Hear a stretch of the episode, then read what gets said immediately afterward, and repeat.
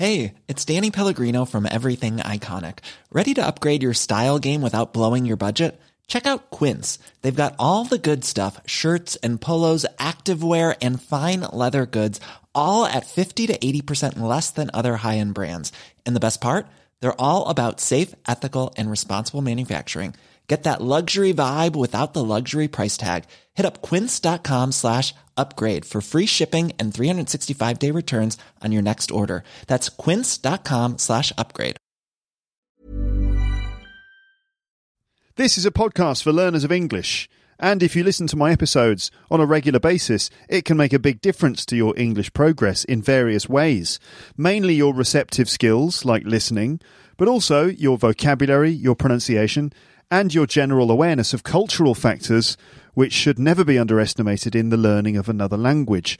But don't forget that you also have to activate your English too by speaking it as much as possible. This is really important for developing fluency, confidence, accuracy in grammar, clarity in pronunciation, and general communicative competence. But how can you practice your speaking? How can you find the right people to talk to? Well, you could try italki one of the sponsors of this podcast. italki is a massive online community of professional language teachers and tutors. Many of their teachers are from the UK and they're ready and waiting to be your English teacher or conversation partner. And because italki sponsor this podcast, they're offering all of you a free lesson. Find out more at teacherluke.co.uk slash talk or just click an italki logo on my website. You're listening to Luke's English Podcast. For more information, visit teacherluke.co.uk.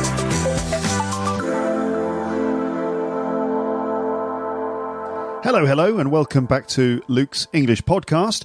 Here's an episode of the podcast devoted to one of the UK's favourite poems. I thought it was about time we looked at some poetry on the podcast. I was wondering which poem I should look at. I say look at, obviously, we're going to be listening to it. That's just a phrase, isn't it? To look at something. I don't, I don't mean literally look at it, although you could, if you check the page for this episode, uh, you'll find the poem written there, as well as a lot of transcriptions here. A lot of the stuff I'm saying in this episode is written on the page for the episode, so you could look at that stuff and read it. Anyway, to look at something is a phrase that we use in English just to mean, you know, consider it, think about it, study it. So I thought it was about time we looked at, heard, studied some poetry on the podcast, and I was wondering which one we could do, uh, which poem. And in the end, I've chosen one that's popular with lots of people in the UK. Sometimes poetry is a bit complicated and a bit highbrow. You might think, oh no, poetry's not for me personally, I don't read a lot of poetry either. Um, I like the stuff I like, but I'm I don't kind of spend a lot of time reading poetry. Uh, this particular poem in this episode is pretty clear and not too challenging or anything, and it also touches upon ideas that most people can relate to. So I think it's probably a good one for us to do. So we're going to listen to the poem, understand the vocab used, and talk a little bit about the general meaning of the poem. And you'll also be able to listen to the voice of Michael Caine, uh, the British actor Michael Caine, and also hear some funny Michael Caine impressions too later on in the episode. The poem in question is called If by Rudyard Kipling. Okay, that's it. That's the title of the poem, If.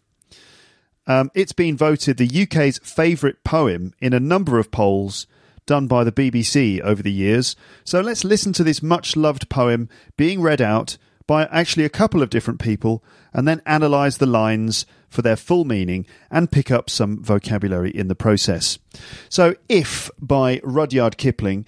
If is a poem by British Nobel laureate Rudyard Kipling. A Nobel laureate is a person who has um, won the Nobel Prize for Poetry or literature, uh, poetry in this case.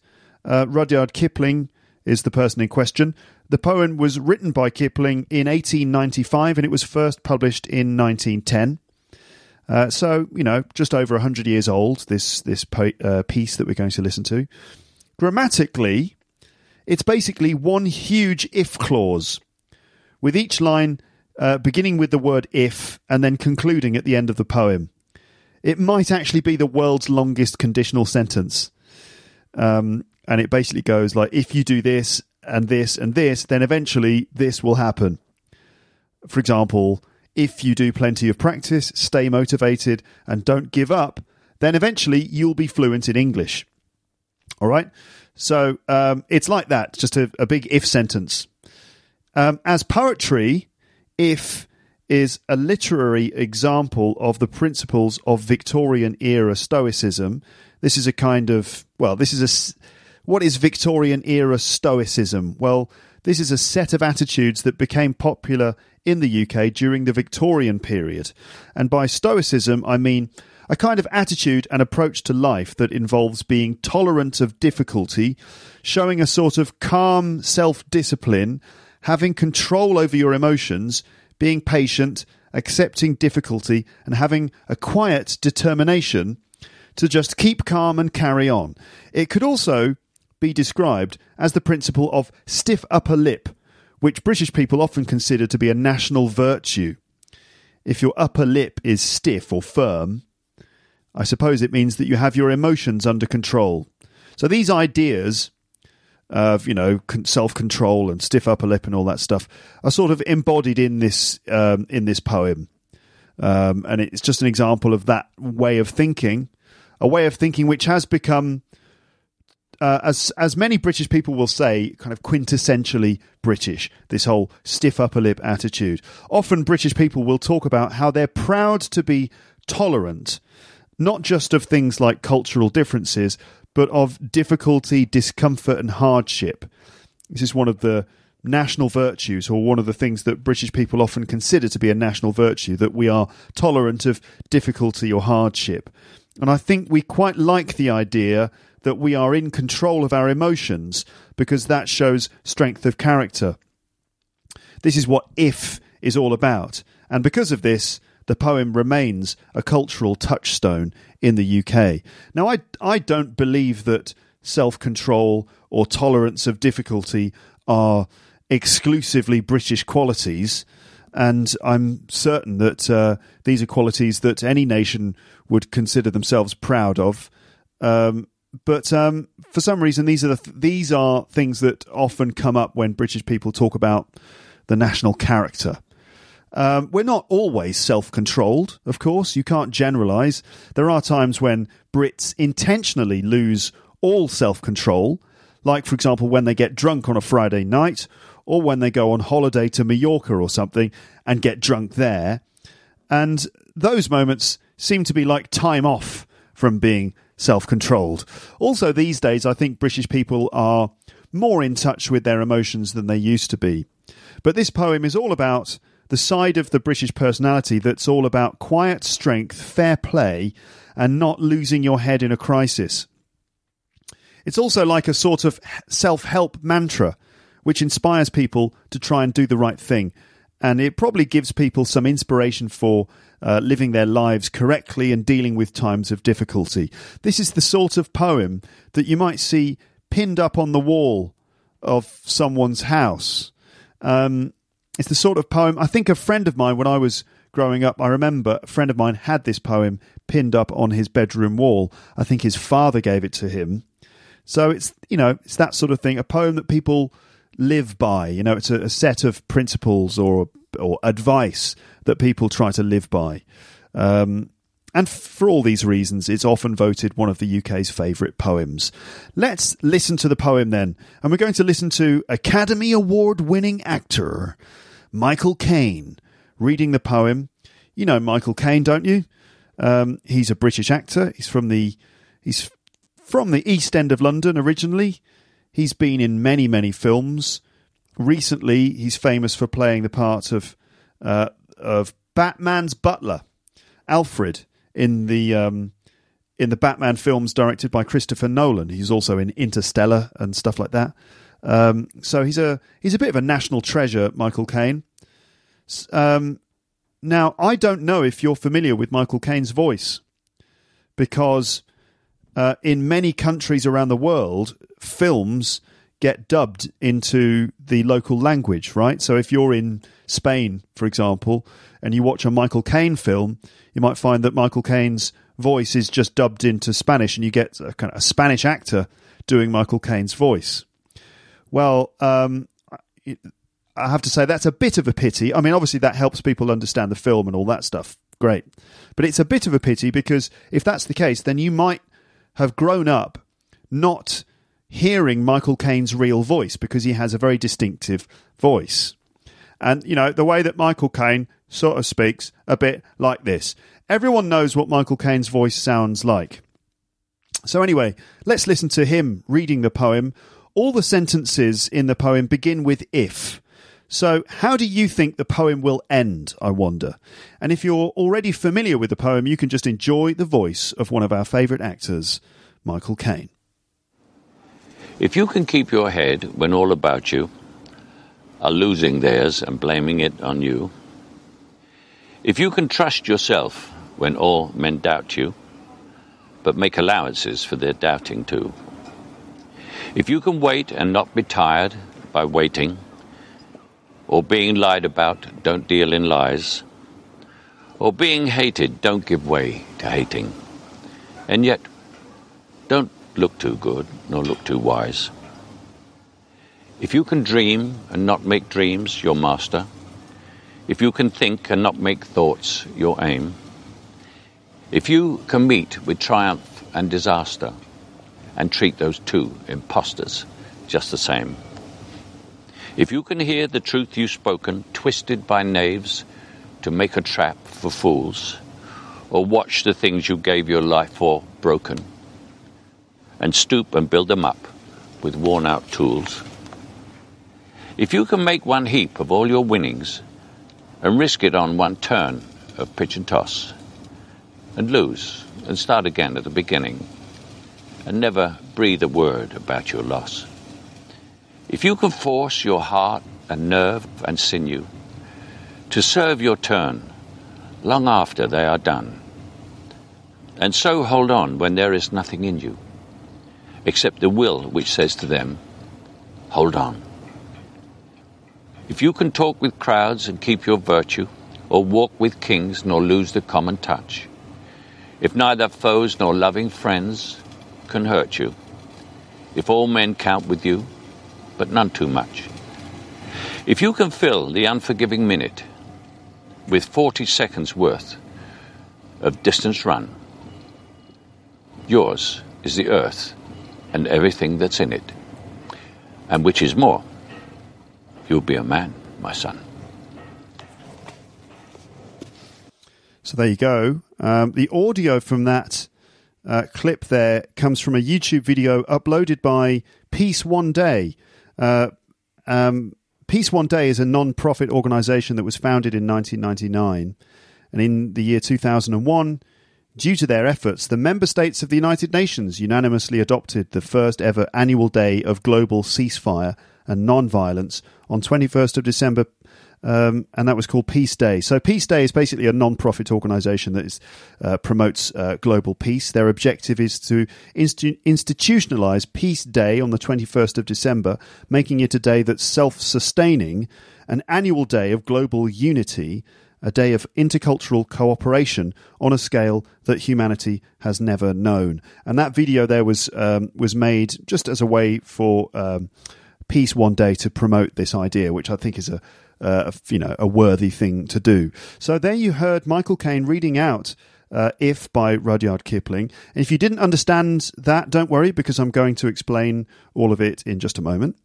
Okay, um, you heard the sentiment at the end there being basically if you can do all of these things, then um, you'll be a man, my son. Now, girls listening, I hope you can relate to this too. Even though he does say you'll be a man, my son, I think it's probably uh, I think I think these ideas are universal and this applies to everyone facing the challenges of life. Let's now go through the poem again, and uh, we'll look more closely at the words, the prose, um, and uh, I'll explain it all to you, okay? So remember, you can read all of this on the page for the episode where you can see um, the poem written out and other things that I'm saying. So let's start the poem again from the beginning. And it goes like this If you can keep your head when all about you are losing theirs and blaming it on you. Okay, so basically, this is like if you're in a stressful situation in which everyone else is losing their heads and saying it's your fault, but you stay cool and stay in control. So if you can keep your head, to keep your head means basically keep, you know, keep yourself under control, not lose control. Okay, to keep your head or to lose your head. So in this case, if if you can keep your head when all about you are losing theirs and blaming it on you, so you're in this stressful situation, everyone else is losing their minds or losing their heads, and they're all blaming it on you. If you can kind of stay cool and calm and in control in those situations, if you can trust yourself when all men doubt you, but make allowance for their doubting too. Okay, so uh, this would be, for example, if everyone doubts you, if they're not sure about you, but you are sure about yourself, so you trust yourself. But at the same time, you still consider their doubts in you. You don't ignore the questions that they might have about you. So let's say, I don't know, you're in a leadership position at work or something, and um, uh, you, you know you got people around you who doubt whether your decision making is right or you're doing the right thing, um, but you manage to trust yourself, but don't ignore the the doubts that they have about you. Um, okay, so if you can wait and not be tired by waiting, which is basically um, if you can be patient, because we know that patience is a virtue, or being lied about, don't deal in lies. So this would be when other people are lying about you, but you manage to avoid lying in return. So, you know, if you can stay honest even when everyone else is uh, bending the truth against you, or being hated, don't give way to hating. So, this is uh, if other people hate you, if you are being hated by people, and you feel pressure to hate them too in return, uh, but you resist that pressure and you don't give in to hatred or give way to hatred. So, for example, you don't let hatred come in. I know it's sounding a bit like the Jedi Code here. Um, don't worry, I'm not going to go back to Star Wars now. But anyway, it, eh, um, or being hated, don't give way to hating. So if when you're being, if people are hating you, you don't uh, let yourself become hateful too, and yet don't look too good, nor talk too wise. I think Michael Caine actually misread a couple of words in this poem. Um, so in in fact, the original text is don't look too good nor talk too wise because he said don't look too good nor look too wise but anyway if you don't look too good so if you sort of stay modest in your appearance nor talk too wise so don't talk like you know it all so basically stay modest in your appearance and in your behavior or the way that you speak if you can dream and not make dreams your master so that means if you can you can have dreams and have ambitions and ideas, but keep them in perspective so that you're not just a dreamer. You're not just a person who has their head in the clouds, but someone who is still practical and pragmatic. So if you can have ambitions but still be a practical person, someone who does things, not just thinks about things, and if you can think and not make thoughts your aim, so this means that if you can be thoughtful, if you can be a thoughtful person, but manage to actually do things rather than just thinking about things all the time, if you can meet with triumph and disaster and treat these two impostors just the same. Okay, so um, this means uh, if you can meet with triumph and disaster, that means if you have triumph or we have big successes, or if you have disaster in your life, like big failures, and you can consider those two things to be kind of the same. So, for example, that means don't let success go to your head, but don't let failure get you down either. Okay, um, and he, uh, Kipling says that both of those things are imposters. So, an imposter is something or someone who's not welcome, or someone who is pretending to be someone else. For example, someone who claims to be an experienced pilot and fakes their, their ID or their pilot's license. That's an imposter. Um, or someone in a hospital who claims to be a doctor but isn't. So that would be an imposter. Uh, but in this case, triumph and disaster are, are, the two imposters. So these things which come in that aren't welcome, even if you don't realize at first that they're they're not welcome. Um, so, I mean, just an example of that. If you can, tri- how can triumph and disaster both be considered imposters? Well, you know, success can go to your head, and it can make you arrogant and kind of um, inflate your ego and make you think you're better than you are, and that can be dangerous because of hubris. Um, and uh, disaster also can be, you know, bad for you too, because if you fail, that can make you feel bad too. But so ultimately, what you need to be able to do is um, be level-headed. Uh, when you have a success, don't let it go to your head, and if you have a failure, don't let it get you down too much. And um, if you can bear to hear the truth you've spoken, twisted by knaves to make a trap for fools. So this means if you can stand having your words manipulated by dishonest people, so a knave is a word that we don't really use anymore, but it basically means a dishonest person.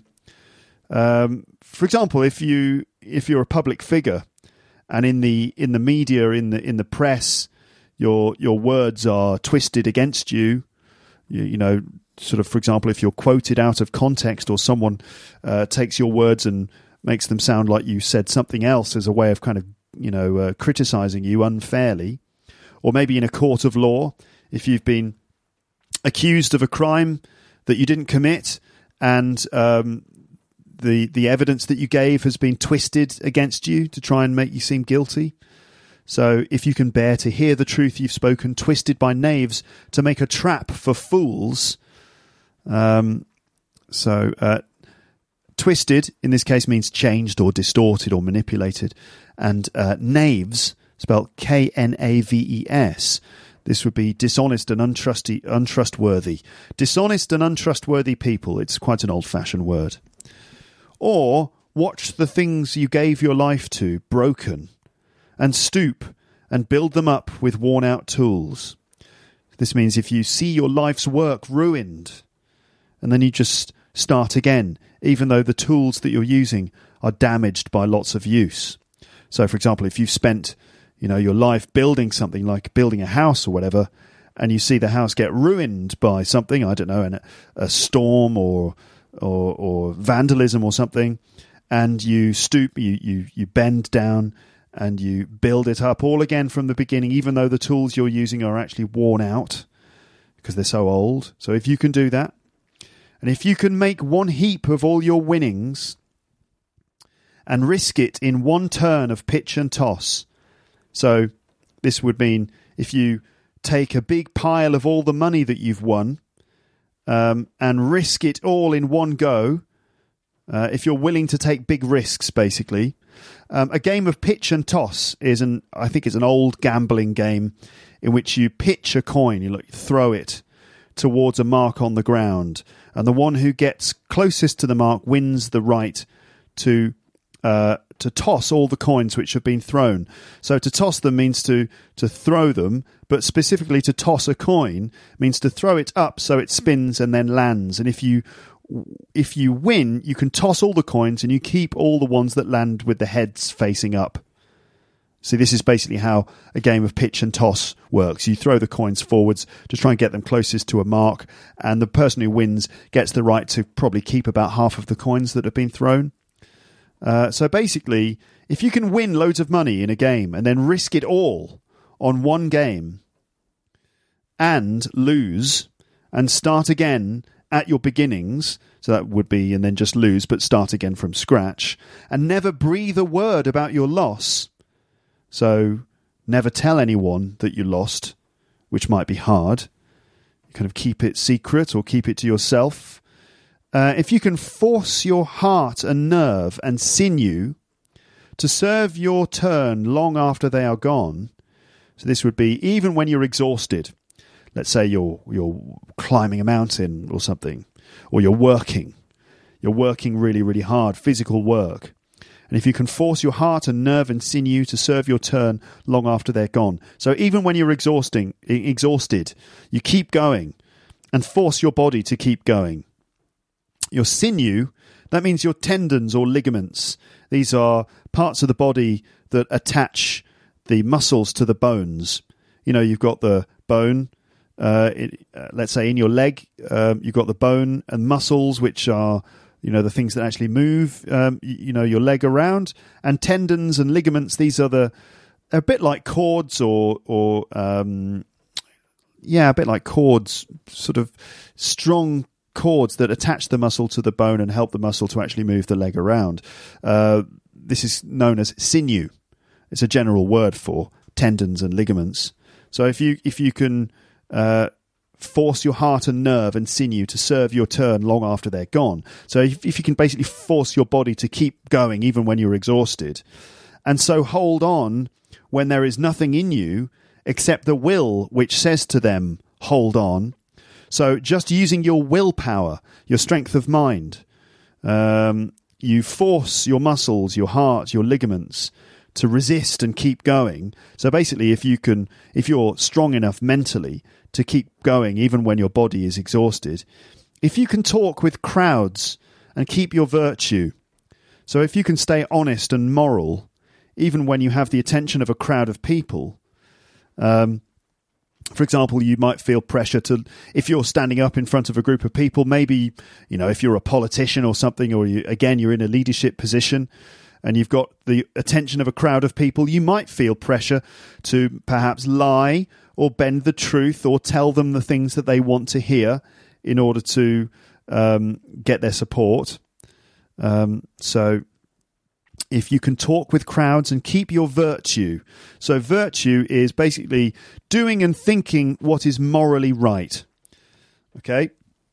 The adjective for that is virtuous. So, if you can stay virtuous even when everyone is listening to you and um, and you want to please everyone, if you can kind of still do the right thing, or walk with kings, nor lose the common touch. So that would be if you spend time with rich and powerful people, but you never lose touch with ordinary life and ordinary people. And if neither foes nor loving friends can hurt you, foes, a foe is an enemy. Okay, friend or foe. So a foe is like the opposite of a friend, an enemy. Again, quite an old fashioned word. Uh, I think enemies is probably a, a more modern word. So, but if neither foes nor loving friends can hurt you, so basically if you're not affected by criticism or praise, that's kind of going back to that thing of uh, what was it? Um, what were the two imposters that we had earlier? We had um, uh, triumph and disaster. So sort of similar to that. Uh, if neither foes nor loving friends can hurt you. So if your enemies uh, can't hurt you, but your friends can hurt you too, perhaps by praising you too much. Um, if all men count with you, but none too much. So if you value everybody equally, uh, the idea that everyone counts equally, everyone is important, um, in, and all men or all people count with you.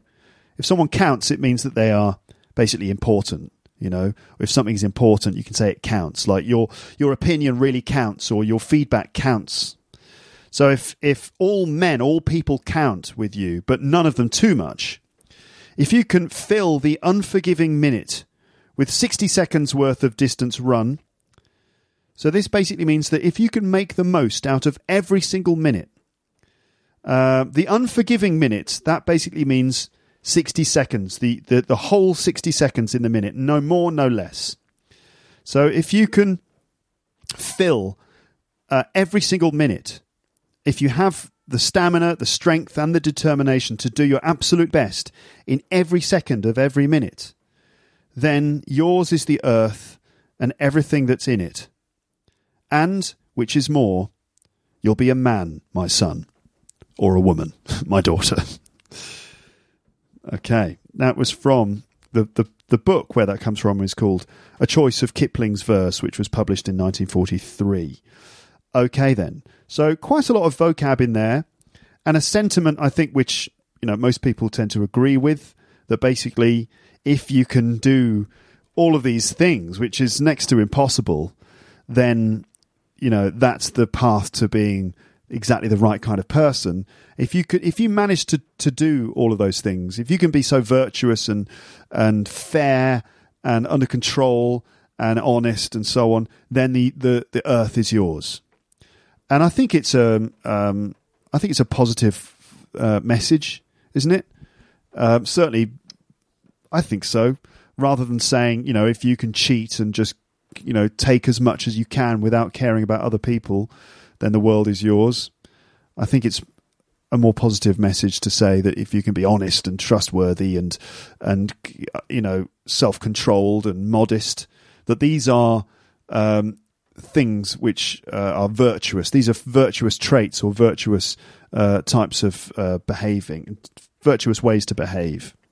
Let me now play you Michael Caine's thoughts on this from the same recording um, that you heard earlier on. So this is the um, video uploaded by Peace One Day, and you'll now hear Michael Caine sort of giving his thoughts on the poem, and also talking about peace as well.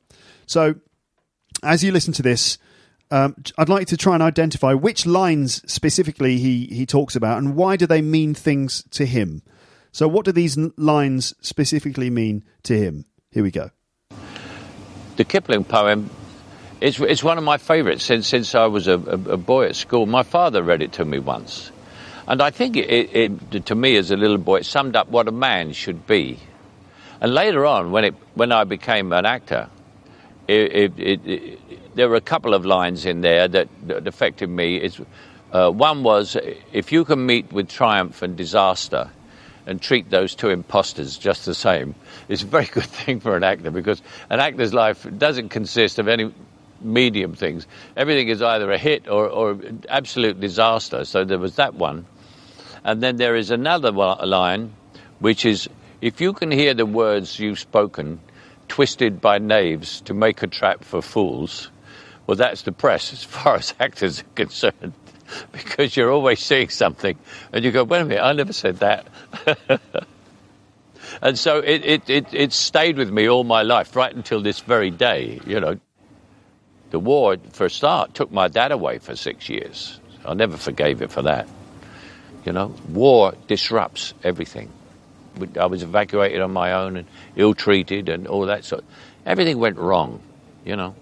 Peace, things go right. I was a soldier when I was 19. I, I spent my 19th year in Korea as a, as a Fusilier infantryman. And so I know what I'm talking about when I talk about war. And it's the most disgusting thing that you could ever think of. And I've also noticed with every single war has been declared by men who are too old to go. And it's made me suspicious. okay, so he mentioned several lines from the poem there that um, stuck out for him. Uh, the first one being, if you can meet with triumph and disaster and treat those two impostors just the same. He's talking about uh, working in films and you know, when you make films, uh, some films that you make can be either very successful or huge failures. And so, as an actor working in films, you've got to be able to kind of, uh, you know, deal with the successes and the failures throughout your career in the way that's kind of explained in the poem. And also, he said um, the line, uh, if you can bear to hear the truth you've spoken, twisted by knaves to make a trap for fools, hit there, I think he's referring to the press, especially the tabloid press. Um, so when you're a famous actor, the press, like the newspapers, sometimes, um, sometimes uh, the press sometimes takes your words and uses them against you. Uh, this is where you know, especially the tabloid press might uh, write um, stories about your personal life or stories about the things that you've said and done, um, and perhaps twists the things that you've said in order to try and make a shocking story which will sell lots of newspapers. So, um, any famous person in the UK will be uh, familiar with that feeling because um, the tabloid press in Britain can be very. Um, uh, you know, they like to, to write scandalous stories and they tend to, they're quite well known for uh, invading the privacy of uh, celebrities and, and, things like that.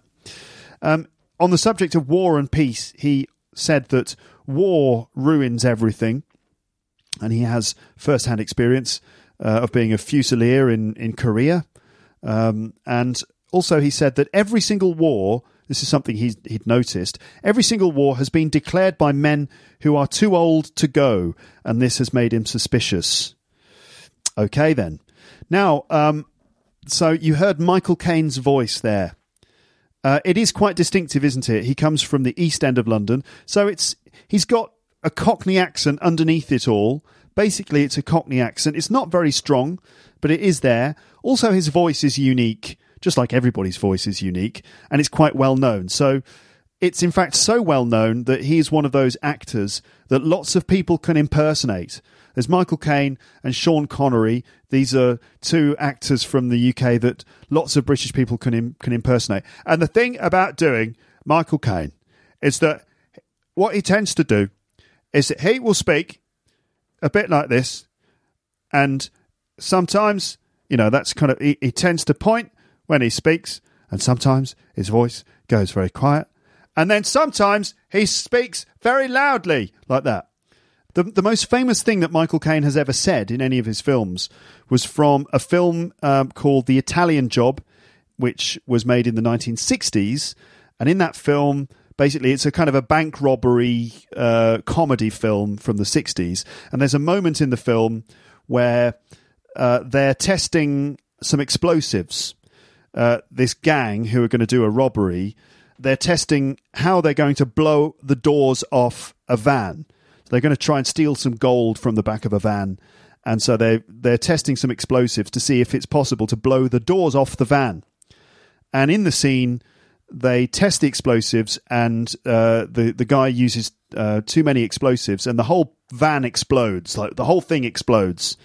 And Michael Caine famously says, You were only supposed to blow the bloody doors off, which is something that everybody knows as a famous quote by Michael Caine. So when everyone, whenever anyone does an impression of Michael Caine, they always say that line. Let's hear the line from the from the film. Five, four, three, two, one, go.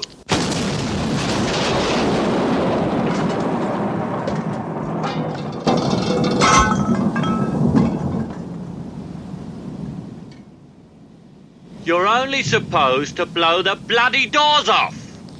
So everyone knows this um, this line. Okay, now let's hear some Michael Caine impressions from the TV show The Trip, which I've talked about on this podcast before. I highly recommend that you watch it. The Trip is basically two very funny comedians and actors uh, from from the UK uh, called Steve Coogan and Rob Brydon.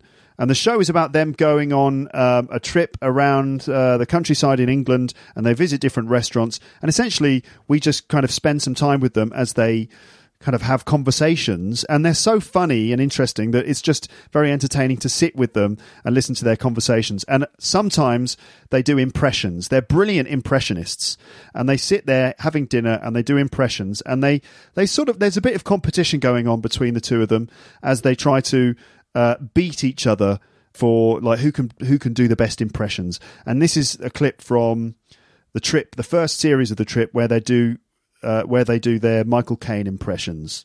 Well, broadsheet journalists have described my impressions as stunningly accurate. Well, they're wrong. I've not heard your Michael Caine, but I assume it would be something along the lines of, My name's Michael Caine. That is where you are so wrong. Let's- and you can look at my live video for proof because I, that's the do- very thing I don't do. What, I do- say do- that he used to talk like that. Do you Michael Caine? Okay.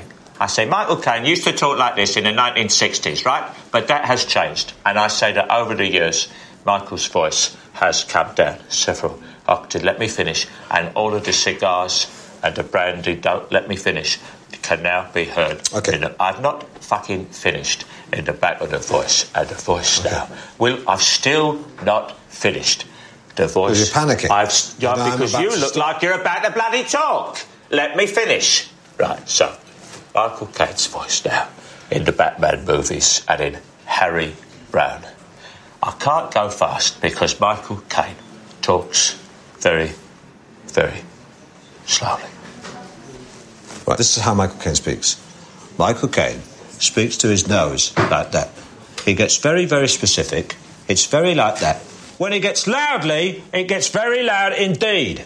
It gets very specific. It's not quite nasal enough the way you're doing it, all right? You're not doing it the way he speaks. You're not doing it With the kind of. And you don't do the broken voice when he gets very emotional. When he gets very emotional indeed. She was only 16 years old. She was only 16. You're only supposed to blow the bloody doors off. That's Michael Caine. All right. let's actually hear a, a clip of Michael Caine from uh, the film The Dark Knight Rises, which is one of the Batman films uh, directed by uh, Christopher Nolan. Let's hear a bit of um, Michael Caine as um, the butler, Alfred. Alfred, isn't it? Yeah. Talking to Christian Bale as Bruce Wayne, who is also Batman. Did you know that? Bruce Wayne is Batman. Yeah. Spoiler alert. No, it's not a spoiler. Anyway, here's Michael Caine in. Here's Michael Caine in the Batman films. This is from a quite an emotional scene where um, Alfred is explaining to Bruce Wayne that he's leaving. He's going to leave him. He's been looking after uh, Bruce Wayne uh, since he was a child, but he's and he used to look after Bruce Wayne's parents. But Bruce Wayne is leaving because it's the only way that um, no, sorry, Alfred is leaving because it's the only way that he can uh, try and persuade Bruce Wayne to stop being Batman because I don't want to bury another Batman or you know, I'm not going to bury you, you know, that sort of thing. I'm not going to bury, I buried your parents and I'm not going to bury you. Um, and so let's just hear Michael Caine's real voice. Here we go. I've sewn you up, I've set your bones, but I won't bury you. I've buried enough members of the Wayne family. You leave me? You see only one end to your journey. Leaving is all I have to make you understand. You're not Batman anymore. You have to find another way. You used to talk about finishing about a life beyond that awful cave. Alfred, Rachel died knowing that we had decided to be together. That was my life beyond the cave. I can't just move on. She. She didn't. She couldn't. What if she had? She. I, mean, I can't change that. What if before she died, she wrote a letter saying she chose Harvey Dent over you? And what if, to spare you pain, I burnt that letter? How dare you use Rachel to try to stop me? I am using the truth, Master Wayne. Maybe it's time we all stop trying to outsmart the truth and let it have its day. I'm, I'm sorry. You're sorry. You expect to destroy my world. And then think that we're going to shake hands. No, no. I know what this means. What does it mean? It means your hatred, and it also means losing someone that I have cared for since I first heard his cries echo through this house. But it might also mean saving your life. And that is more important. Goodbye, Alfred. Okay, nice acting. Let's hear some more impressions of Michael Caine. This is again Steve Coogan and Rob Brydon from the second series of The Trip. Here we go. I was wondering whether you'd actually booked the Mini in Italy, the Italian job, just to give you the opportunity to say, You're only supposed to blow the bloody doors off. um, but I've done it now, so hopefully that'll be an end to it. Do you, Michael Caine? Did you see him in The Dark Knight Rises? And his voice gets even more emotional than it's ever done in the past before. I don't want to bury you, Batman. I will not put you into the ground in a little box. I will not do it, Master Bruce. I will not do it. I'm not going to bury another Batman. Another Batman? How, how many Batmans has he been burying? How many are there? I've buried 14 Batmans I've buried so far. 14 And Batmen. little pointy ears I'm the not box. going to bury another nylon cloak with pointy ears that people wear at birthday parties. With a little belt, a very wide belt that is Very wide flattering to a man with an expanded girth. I won't do that I to you, Master Bruce. to I will not do it to you. And I won't make the voice like that. The voice goes even Goes like that. even Like that. He's And basically I'm- yodeling. Yodelay-hoo. And then Christian Bale says, What did you say, man? It was just she pushed his tongue up her front. I want to be a madman. I don't want to be a normal guy. But you sound deaf. Well, she was. She's going to come out. just so nobody can recognise him. I can't understand a word you're saying, Master Bruce. Talk to me as Master Bruce, not as Batman. Why, why does he... She was somewhere. So he Why can, does so he- he, he can have the cloak of anonymity. But he doesn't sound him. like He said, here's that bloke in the cloak with the, with the, who sounds like he's deaf again. Maybe That's she's Like, it's not hero. anonymous, is My it? deaf hero. No wonder when Batman arrives, starts speaking like that, everyone starts looking at the shoes. Because they're all thinking, God, why does he talk like that? Poor fella, you know. And what about Tom Hardy as Bane? Did you catch Well, a he's like, he's like they like they're like competing to see Yeah. who's the most the, the least understandable. Bane, you're never gonna beat me. You'll never beat me. Oh.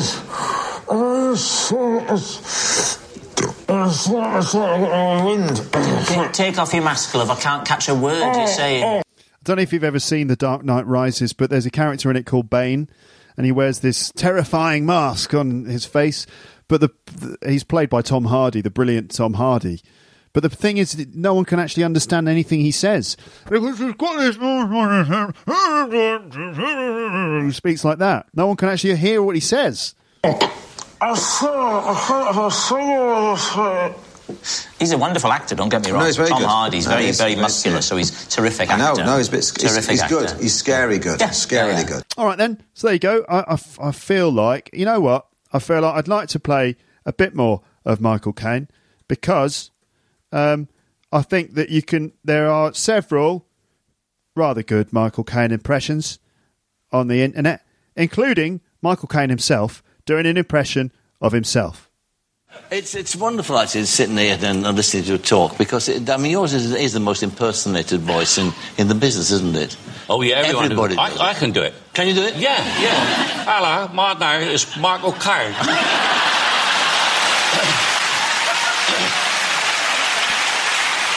I I'm finished yet. I'm not finished yet. On, Not many people know that.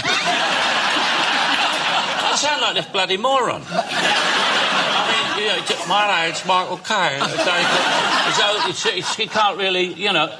You know where they've got me now on on a on a. they have me on birthday cards, you know. Yes, when you're But job. It's your birthday today. Not many people know that. now they've got me. Uh, you know, on the uh, satellite navigation. Yeah. You know, where you're in the car, where Yeah. you say, it's a, and it, it's, it's me going, now take the second turning on the and you'll wind up right in the shit. I'll tell you. if anybody's, if anybody got a sat nav with my, my, me giving instructions on it, I should watch out where you go. That's all. I, uh, we, we looked at it. I said, uh, everyone said, have you been doing sat navs? I said, no, I don't do sat navs. Sat navs, right? The you know GPS, um, satellite navigation in your car. Uh, if you know it tells you where you're going. Normally, it's like a nice sort of uh, well-spoken woman, isn't it? I call her Sally Satnav. She says, "Take the next road on your left." You know that that woman. You can change the voice, but apparently you can get Michael Caine doing the satnav. Take the next road on the left, and uh, that that would be fun, wouldn't it? You know, I don't, do, I don't do birthday cards either. Or birthday cards. But yeah, all I have to print is that this is an impersonation by Joe Snow. That's right. And you can't do That's anything. right, exactly so. Yeah. What about uh, you, you impersonating other people? Because Ken Brandon said last week on this show, he said that you did I saw that. He said, did- I, I can't impersonate Sean. That's what he said. Yeah, no, what he said to me, he said, he said to me, he said, could you impersonate Sean? So I said, yeah. He said, go on, do it. I mean, and he, he thought that was funny. I didn't think it was funny. No, but it, it is funny, but it's not like Sean. It's not, like, it's, no. not, like, it's not a bit like Sean. No, is it's not. Not at all. No. No. But who can you impersonate? Uh, Dudley Moore. Oh, yeah. yeah. Hello, Pete. How are you going? you know what happened, Pete? That bloody Brigitte Bardot came in the other day. Right through the window. She was in the bath. I said, get out, you dirty cow. Oh, okay. All right, then. Um, just before we uh, finish here, what I'd like to do is go through some of the vocab again that you heard in the poem when this episode was serious. Um, so let's do a little vocab review. So we've got keep your head. Keep your head, which means stay calm, stay in control. Come on, don't panic, keep your head. Uh, don't lose your head, meaning don't lose self control. You've got to remember that all at all times. Keep your head, don't lose don't lose your head, don't panic to blame it on someone else. You know, if there's been a problem, like, I don't know, you dropped something, a big plate full of spaghetti was dropped on the floor, and the boss comes in and what's all this spaghetti doing on the floor? And you blame someone else. It wasn't my fault. It was it was it was Dave. It was Dave who did it. He um he just threw it on the floor. I don't know what it's he's lost his head. He's just he can't take the pressure. It's Dave's fault. And then your boss says, Come on, don't blame it on Dave. We all know that you did it, Butterfingers. butterfingers is, is uh, an expression that you could use to someone uh, for, to describe someone who drops things a lot. Yes, okay. Um, next thing is to have doubts. Doubts, and I think you know what doubts are. These are things you're not sure about. Um, yeah. Um, as a teacher, I have noticed sometimes that my students uh, might raise their hand if they have a question, and they say, "Teacher, I have a doubt." Uh, we don't normally use it like that in English. In that situation, we'd say, "I have a question." But anyway, a doubt is just something you're not sure about. Like, um, uh, like let's say someone has Dave has asked you to marry him, and you're like, "Oh, Dave has asked me to marry him," but you know, I, I said yes, but to be honest, I'm having my doubts now Um, because you know you don't want to marry Dave. He's the sort of person who would throw a plate of spaghetti on the floor. He loses his head and just throws spaghetti on the floor. Like if you give him a big plate of spaghetti and go, they take that into the restaurant and serve it to all the people who ordered spaghetti. Dave's like, what? What? I've got to carry this and I've got. Oh no, God, oh, God, I can't take it. And then poof, he throws the spaghetti on the floor. So you wouldn't want to marry Dave. He's very sweet, but I can imagine if he proposed to you, you would have your doubts. Anyway, the the thing here is that uh, the pronunciation of doubt. Uh, it does have a B in it, D O U B T, but the B is silent, so it's doubt, not doubt. Okay, doubt. Silent B. Okay, next thing is to make allowance for something or to take something into account. And if you take something into account or you make allowance for something, it means you include something in your decision making process. For example, when I plan English lessons, I have to make allowances for the fact that uh, my students come from different countries and different cultural backgrounds, so they might not have all the same references. Okay, so if I'm planning a lesson, I have to kind of take that into account. I mean, I, I have to include that factor in the lesson planning process, you see. Um, don't give way to to hatred. Don't give way to anger or frustration. If you give way to something, it means you yield to it, or you give into it, or you you kind of you let it into your you let it into your life, or you you, you don't resist it. Yes, that's to to give way to something is when you don't resist it. Um, you know, like for example, don't give in to hatred. If you give in to hatred, it's the path to the dark side, of course, isn't it? Yes. Uh, next one is to be wise or to have wisdom. So if you're wise, it means that you are you have lots of knowledge and experience. Um, okay, so it means you're very clever, you're intelligent. Uh, because you have lots of knowledge and you had lots of experiences in your life. So typically, sort of, you, you imagine a wise person to be probably a very old person, like your grandmother might be wise. She's got lots of very good advice because she's been around a bit. She's seen a few things in her time. So she's learned, you know, about life. So she's probably the one with the best advice. She's very wise, you see. Or, you know, a wise old man like like Gandalf from Lord of the Rings or Dumbledore or Obi-Wan Kenobi.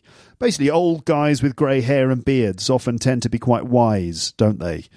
You know, and they kind of give you the best advice because of their wisdom.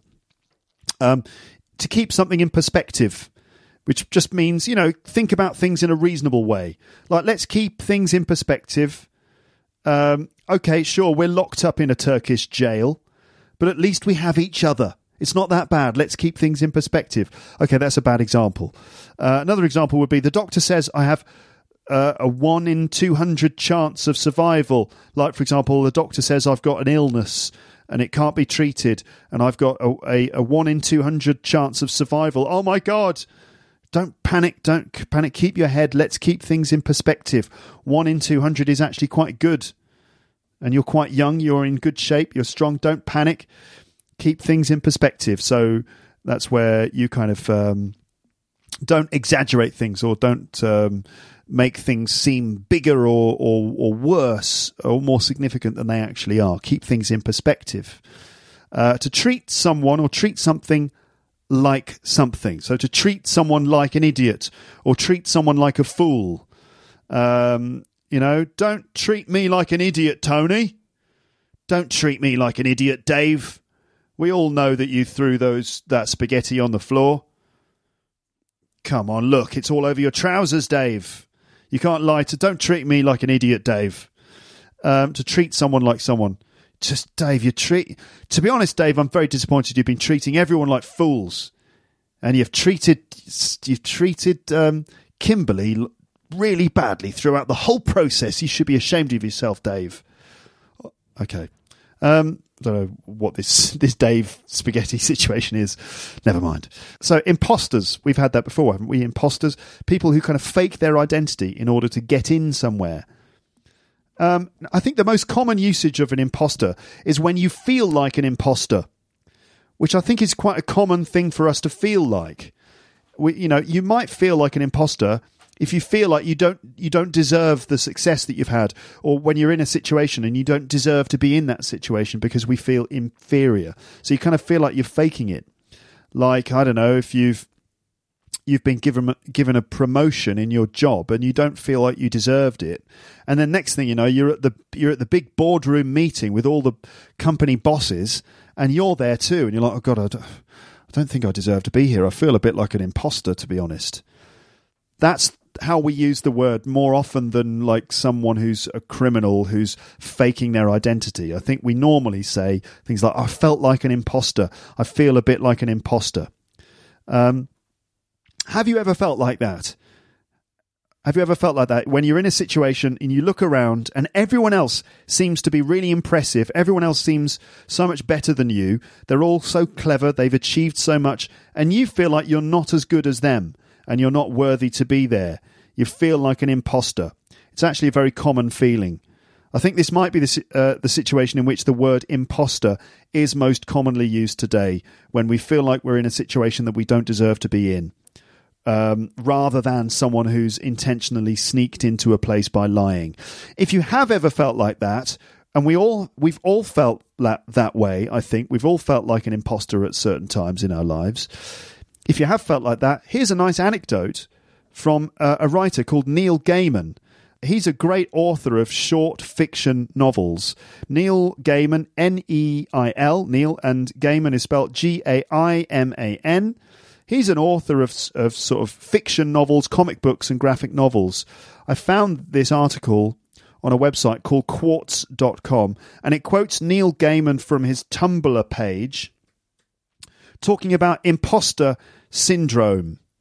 Let me just read the anecdote uh, here. So, this is the post on quartz.com. It comes in the night, it comes for us all. Imposter syndrome, that constant feeling that you're, you're about to be revealed as a total fraud. It seizes even the most successful among uh, us normal people. Here's an example an encounter between beloved author Neil Gaiman and another Neil one whose historical importance can hardly be overstated. Gaiman wrote this on his blog uh, on the 12th of May about meeting a legendary man who said he felt out of place among great artists and scientists. Okay, and in fact, he's talking about Neil Armstrong, the first person to walk on the moon. Okay, so this is what Neil Gaiman wrote. He said, um, some helpful advice about feeling like an imposter could be in the form of an anecdote. Some years ago, I was lucky enough to be invited to a gathering of great and good people, artists and scientists, writers and discoverers of things. And I felt that at any moment they would realize that I didn't qualify to be there among these people who had really done things. On my second or third night there, I was standing at the back of the hall while a musical entertainment happened, and I started talking to a very nice, polite, elderly gentleman about several things, including our shared first name. And then he pointed to the hall of people and said the words to the effect of, I just look at all these people and I think, what the heck am I doing here? They've made amazing things. I just went where I was sent. And I said, Yes, but you were the first man on the moon. I think that counts for something and I felt a bit better, because if Neil Armstrong felt like an imposter, maybe everyone did. Maybe there weren't any grown ups, only people who'd worked hard and also got lucky and were slightly out of their depth, all of us doing the best job we could, which is all we can really hope for. So there you go. If you've ever felt like an imposter, like you felt like you were in a situation uh, that you didn't deserve to be in, well, you can sort of take some comfort in the knowledge that even Neil Armstrong feels like an imposter sometimes too. Um, okay, So, how about you? Have you ever felt like an imposter? You could write your story, your anecdote in the comments section if you like. Uh, next phrase is uh, to bear to do something. And it's usually used with can't bear. Like, I just can't bear to do something. I just can't bear to see him like this. Dave is just so uh, depressed after he lost his job and what was her name? Kimberly uh, refused his um, his offer of marriage. He's just so depressed off. He just he, he he doesn't get out of bed in the mornings. He's just constantly throwing spaghetti on the floor. I just can't bear to see him like this. Oh dear, I just don't know what I'm going to do. What are we're going to do about Dave? It's all right. Don't panic. Don't lose your head. Just let's keep things in perspective. All right. So to bear to do something, if you can, if you can bear to do it, it means that it's hard to do, but you can do it anyway. Or if you can't bear to do it, it basically means you can't stand doing it. You can't manage it. Okay. I, I really uh, can't handle seeing him like this. Uh, I can't manage uh, that, and I, I just can't see him like that. I can't cope with it. I can't bear it. I can't handle it. Um, next thing is to stoop. To stoop, and that means to bend down. Remember, if you, you know, if all your life's work gets destroyed and you stoop and pick it all up again or build it all up again, to stoop means to bend down. Okay? Um, and we've got to build something up, which would be to create something from the bottom up not just to build something, but to build something up from the bottom up to the top. Uh, we have a heap of something. It was a, a, heap of winnings, I think. A heap is like a pile. So you might have, most of us have a heap of clothing somewhere in our house. Maybe next to the washing machine, there might be a heap of clothing, or in your bedroom, a heap of clothing in the corner, probably. Um, uh, winnings, basically, that's all the stuff that you won. So, like a heap of winnings, like it would be a pile of coins. Your winnings is all the stuff that you've won. Don't breathe a word.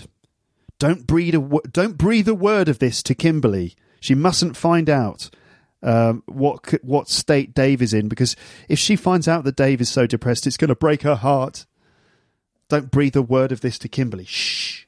Keep it secret. So don't breathe a word of something means don't reveal this secret. Don't tell anyone about it. Don't breathe a word of this. Um, we've got the word virtue and virtuous. So the opposite of virtue is dishonor or evil or immorality. Okay? Uh, so virtue is like doing the, the, the, morally right thing and to be virtuous. Okay? Um, the next one is the common touch. If you have the common touch, it means that you have the ability to appeal to ordinary people. Uh, he really has the common touch like you know you can imagine a politician who is really good at appealing to ordinary people. And when this politician does public um, appearances and they they talk to members of the public they just have a particular way of of being charming and appealing to ordinary people. He really does have the common touch doesn't he? Um, a friend uh, what's the opposite of a friend? Do you remember? It's an, a synonym of the word enemy. That's right. It's a foe. F-o-e who goes there, friend or foe? Okay, slightly old fashioned word. And then we've got the, the verb to count. Now we know to count would be with numbers like one. Can you count? One, two, three, four, five, six, seven, eight, nine, ten. Yeah, I can count. Yeah. Uh, but also the expression, uh, the verb count meaning to have merit or to have importance or to have value or to deserve consideration. For example, all opinions count. That's why we'd like you to take our survey, because we think that everyone's opinion counts. Or, come on, hurry up. We've got to. We've got to. Um, we've got to get moving. Every second counts. Meaning we don't have much time. Every second counts. Okay, so that was just a review of uh, vocab that you heard in the poem. And we are pretty much done here. Um, I would just like to let you listen to the poem one more time you know it's important to hear uh, these things uh, a number of times. You know, you hear it once, you understand some of it. Hear it again, you understand a bit more. And if you hear it for a third time, that's when it really starts to stick. So I'm going to play um, you another bit of audio from a video on YouTube, and this is um, from a, a film. I think it's called Dave Bassett, England Manager, or something. And it's basically a, fil- a an English film um, and basically there's a character called Dave Bassett, and he is, um, he's an England football manager in the film. I think I haven't seen the film, but I think this is a film about a guy who becomes the England football coach, and uh, he fails as you would expect, because you know most of the time the- England football team fail. They get knocked out of the World Cup, you know, and stuff like that. So this is the England football manager in this film, played by uh, Ricky Tomlinson, isn't it? Ricky Tomlinson, who is from Liverpool. So this guy's got a Scouse accent. So he's from Liverpool. He's got a Scouse accent like that, and he's going to read out "If" by Rudyard Kipling at a press conference. Okay, so this is him reading out the poem at a press conference. Um, I guess this is his way of expressing uh, the difficulty of being the England manager, and it's expressed through this poem that he reads out in front of all these journalists. So you're hearing the sound of the press conference. All the journalists are sitting there waiting, and Dave Bassett comes in. He's got to face the music here. And this is when he reads out the poem. In just a moment. Uh, ladies and gentlemen, I've had a long, hard think about the events of the last few days, and I've had to make one of the hardest decisions I've ever had to make in my life. Um, and I've decided to carry on as the England manager. You cannot be serious, Mike. Come on, you have to realise your situation, it's completely untenable. No, it's not necessarily so. I've had a word with the appropriate bodies and uh, told them how very, very sorry I am. Mike, if one of your players acted in the same way, he'd be on the next plane home, and you know it. Yeah, but I, I, I've, I've been on antidepressants and along with some lagers and a few Sambuca chasers, Mike, Tia Maria and the odd glass of wine. Mike, surely it's time to step down. No, not at all. I've, I've had uh, I've had words with Mr. Mr. Lightfoot and he's be, he's behind me all the way. You understand what's going on? That he's decided not to quit. He's decided not to resign, despite the fact that I imagine he's done some things wrong, or maybe just um, the the team has failed or something. Okay, so he's just trying to justify the fact that he's not going to resign. Thanks, mate. Jeffrey Lightfoot doesn't want you. You know, the team doesn't want you. The fans don't want you. We don't want you. Yeah. Not bad. Mike, even your wife's left you. It's not as if you've got anything keeping you here, have you? You know, time to pick up your coat, I think. We'll have a whip round for the plane for us. no, in God's name, just go, eh? They all it's want- finished. It's over, isn't it? Is this the end of you, They all want him to go. They're saying, "Come on, get your coat. It's over."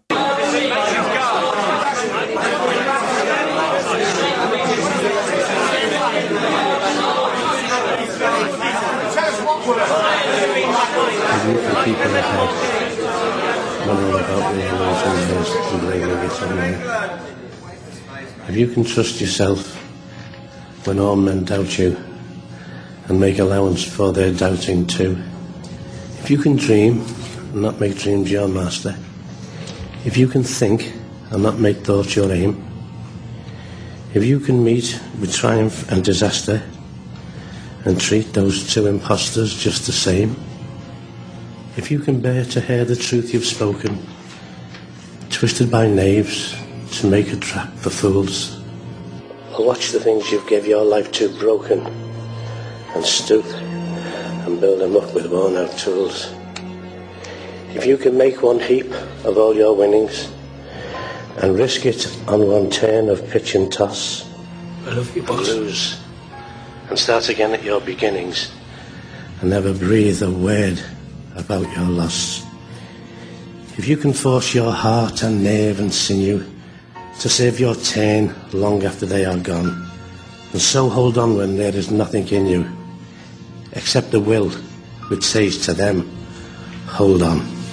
If you can talk with crowds and keep your virtue, or walk with kings nor lose the common touch, if neither foes nor loving friends can hurt you, and all men count with you, but none too much. If you can fill the unforgiving minutes with 60 seconds worth of distance run, yours is the earth, and everything that's in it. And which is more, you'll be a man, my son. Ladies and gentlemen, England will be playing 4 4 fucking 2.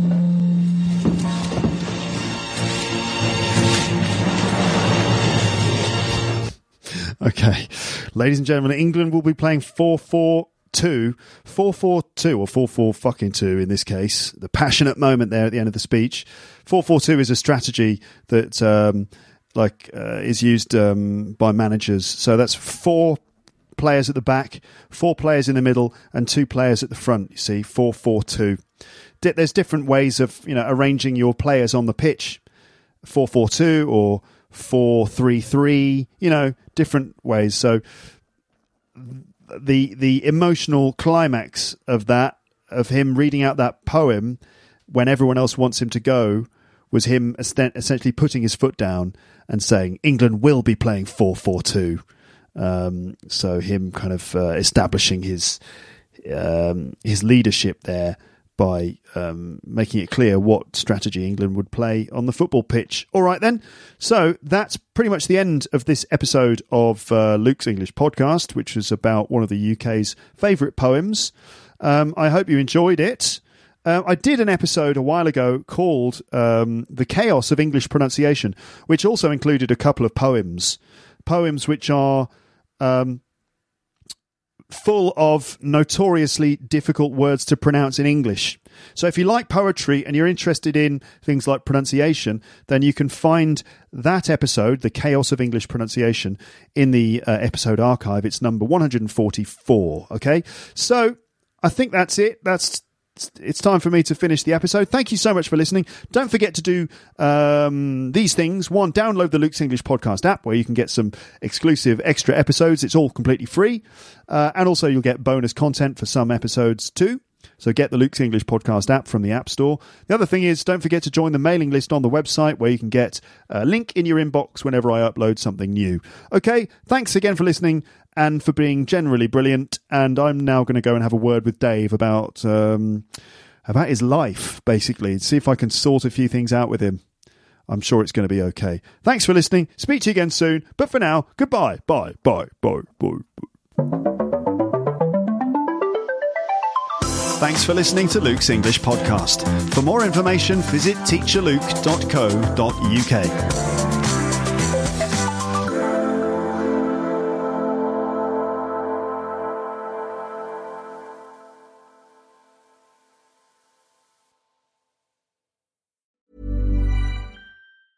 Even when we're on a budget, we still deserve nice things.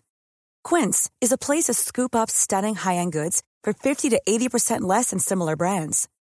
They have buttery soft cashmere sweaters starting at $50, luxurious Italian leather bags, and so much more. Plus, Quince only works with factories that use safe, ethical, and responsible manufacturing. Get the high-end goods you'll love without the high price tag with Quince. Go to quince.com slash style for free shipping and 365-day returns. If you enjoyed this episode of Luke's English Podcast, consider signing up for Luke's English Podcast Premium.